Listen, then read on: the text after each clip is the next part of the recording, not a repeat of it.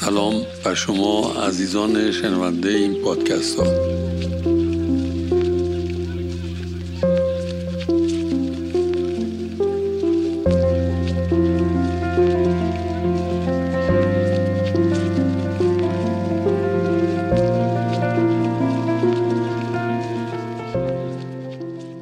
به نظر میاد که جو بایدن هفتم ژانویه 2021 به مقام رئیس جمهوری ایالات متحده سوگند خواهد خورد. من در حد محدود خودم افتخار می‌کنم نه در تمام مدت چهار سال اخیر لاقل در مدت یه سال نیم که هفته یه مقاله می نوشتم به نحوی از انها تو این یه سال نیم تو مقالاتم ایراداتی که به نظرم آقای ترامپ داشت گفتم. گفتن ایرادات آقای ترامپ به معنی دادن چراغ سبز به آقای بایدن نیست. ترامپ یه اشکال اساسی داشت که یه گستاخی نارسیسیستیک بود. یعنی یه خودشیفتگی انسانی که پول در آورده حتی سال 1354 می‌خواست بیاد تهران. یه کازینو درست کنه یعنی اومد تهران که یه کازینو درست کنه بعد آورد. بعد وقتی بود. یه جایگاه عضو می‌خوام اینجوری میگم. یه بود انحرافی عظیم امروز جامعه ماست. خدای پول و خدای سکس. این دوتا رو داشت. و به خاطر اینکه خدای پول و خدای سکس خداهاش بودن در رفتار اجتماعیش در رفتار نژادیش در رفتار انسانیش یک گستاخی عظیمی داشت. من به شخص خیلی خوشحالم که از رأس اجرایی تنها ابرقدرت فعلی دنیا این گستاخی به طور بدی شکست خورد و کنار زده شد. حالا چه تکاپوی مذبوحانه بکند که این از صحنه ها هست شدنش دیرتر یا زودتر اتفاق بیفته به نظر من تغییری در این نخواهد داد که باید برود. و این رفتن خوب است.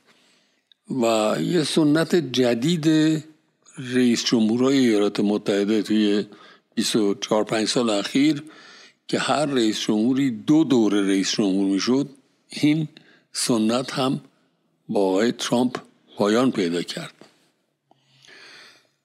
یک توضیح مقدماتی لازمه که چرا افکار عمومی دنیا در کلیتش خوشحال از اینکه ترامپ میره. دلیل غیر از این دلیل گستاخی خودشیفتگی بعد از جنگ جهانی دوم دنیا وارد یک دوران چند جانبگری شد. این چند جانبگری یعنی اینکه فقط منافع یک کشور مد نظر نبود. چندین کشور منافعشون رو همسو می‌کردن و در این همسویی به توافقاتی می‌رسیدن. خیلی از همشهریان عزیز که بحث می‌کنن سوال می‌کنن آیا بایدن به برجام باز میگردد؟ من نمی‌دونم. احتمال داره بازگردد. ولی اینو می‌دونم که قراردادهای چند جانبه که قبل از آقای ترامپ در زمینه محیط زیست در زمینه آلودگی آبها و موارد دیگر. به دنبال یک توافق چند جانبه داشتیم می‌رفتیم طرفشون و آقای ترامپ اینها رو نقض کرد و بیرون کشید. باور من این هست که اینها آرام آرام احیا خواهند شد. به چند دلیل احیا خواهند شد. یه دلیلش شاید اینه که این نیاز دنیاست.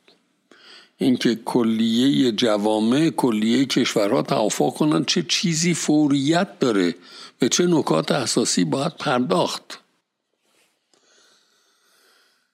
یه دلیل دیگه هم این هست که همینطور که شهروندان تهرانی ما تجربه می‌کنن آلودگی هوا سنگینه مرگافرینه و آگاهی محیط زیست چه آب چه هوا چه خاک باعث میشه این آلودگی افت پیدا کنه. به این دلیل به نظر من یک مرحله جدیدی در احیای توافقات چند جانبه بین شروع خواهد شد. یکی از کوچکترین اونها برجامه بنابراین با برجام غلط شروع کنیم با اون توافقات عظیمتر باید مد نظر اون باشه. ولی این انتخابات چند نکته دیگم داره که از اجتماعی خیلی مهمن. من فکر کنم دو تا مفهوم توی فرهنگ آمیانه ما لاقل اختشاش راجبش هست. یکی قدرت یکی نفوذه. قدرت ایالات متحده کم شده ولی نفوذ ایالات متحده کم نشده. این انتخابات نشون داد چقدر حساسیت هست نسبت به این جامعه رخدادهاش فرایندهاش. من جمله با گرایش سیاسیش کار ندارم. اینکه یک جوان 25 ساله اون هم فلج از پا به قانون قانونگذار مقننه عمده ترین بخش مجلس ایالات متحده که مجلس سنای آمریکاست سناتور میشه. در 25 سالگی. 200 سالی هم چیز اتفاق نیفتاده بود. و من بارها تکرار کردم جوانها رو دست کم نگیریم. یعنی اینکه یه همسن سال من و مسنتر از منها می‌خوایم تمام سرنخهای قدرت رو در دست حفظ کنیم. این نتیجه خوبی نداره. باید در هیئت مدیره ها هیئت مدیره های هر مؤسسه لاقل ده درصد تصمیم گیرنده با کیفیت زیر چل ساله باشه.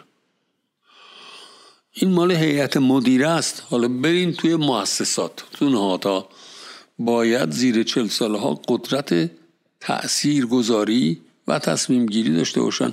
نه همه چی رو ولی ده درصد روند رو اینها حتما باید بتونن تاثیر بذارن.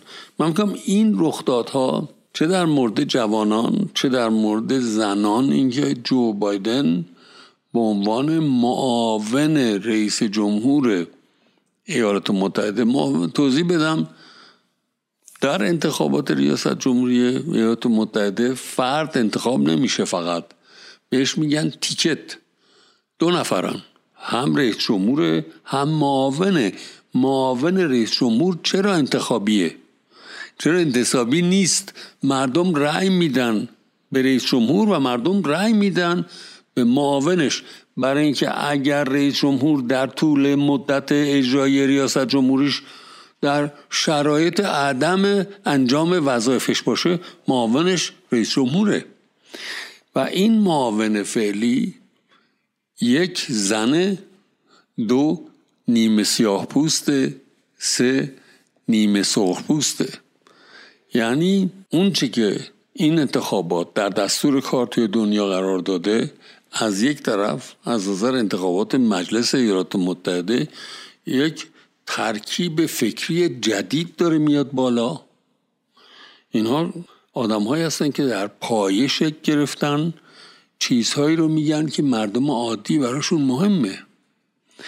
دوم اقلیت های نژادی میان بالا. همون اقلیت هایی که چند ماه پیش یه نیروی انتظامی ایالات متحده خودش حق می‌داد گردن اون آدم رو فشار بده و اون آدم فوت کنه.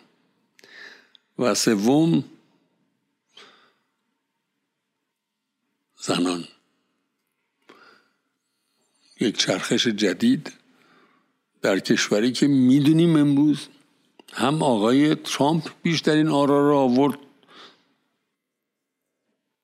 دومین بیشترین آرای یک نامزد ریاست جمهوری ایالات متحده داشت. هم آقای بایدن هر کدومشون بالای هفتاد میلیون رأی آوردن.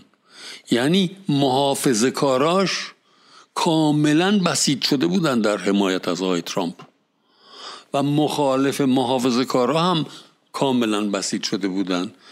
و این کاملا بسیج شده بودن مخالفین محافظه کارا یه نماد شاهکار داشت و اون رئیس جمهور پیشین ایالات متحده مداخله مستقیم اوباما توی فعالیت های تبلیغاتی بایدن بود. من فکر کنم 260 میلیون انسان در ایالات متحده زندگی می‌کنه. این جامعه مهمه. اون جامعه رو به علت تحولات که در خودش اتفاق میفته ببینیم درک کنیم بشناسیم. خیلی خوب باشید.